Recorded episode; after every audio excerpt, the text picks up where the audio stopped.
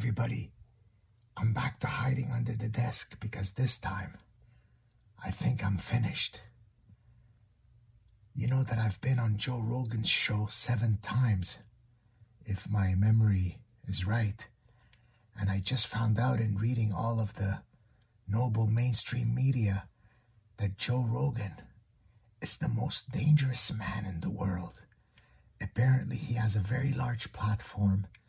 Many of his followers are young men, and hence they are easily uh, imp- they're impressionable, and therefore this alpha male Joe Rogan is espousing all kinds of misinformation that is harmful to society. So a bunch of folks wrote a letter to Spotify.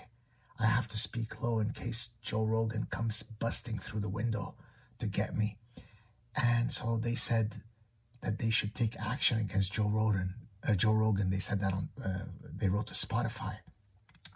When the World Health Organization said that COVID can't be transmitted from person to person, that wasn't misinformation. When Fauci said you don't have to worry about COVID being a problem in the United States, that wasn't misinformation. When we were told that once you get vaccinated, you're fully protected, but now we find out that not only can you get COVID if you're vaccinated and double vaccinated and then also boosted, you know, you get the booster, but you can also spread it. That wasn't misinformation. I could list another 74 trillion things that noble people of science said that turned out to be false. That's okay. In some cases, as Noble Fauci said, it's okay if it's a noble lie, if it's a platonic lie. Sometimes he has to lie because all of the great unwashed, the rubes, can't handle the truth.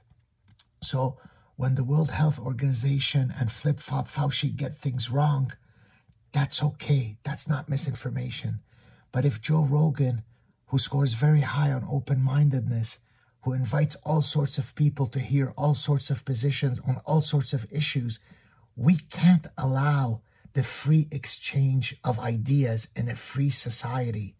That is simply grotesque. Shut him down. And please, nobody give him my address. I'm afraid of Joe Rogan. Bye.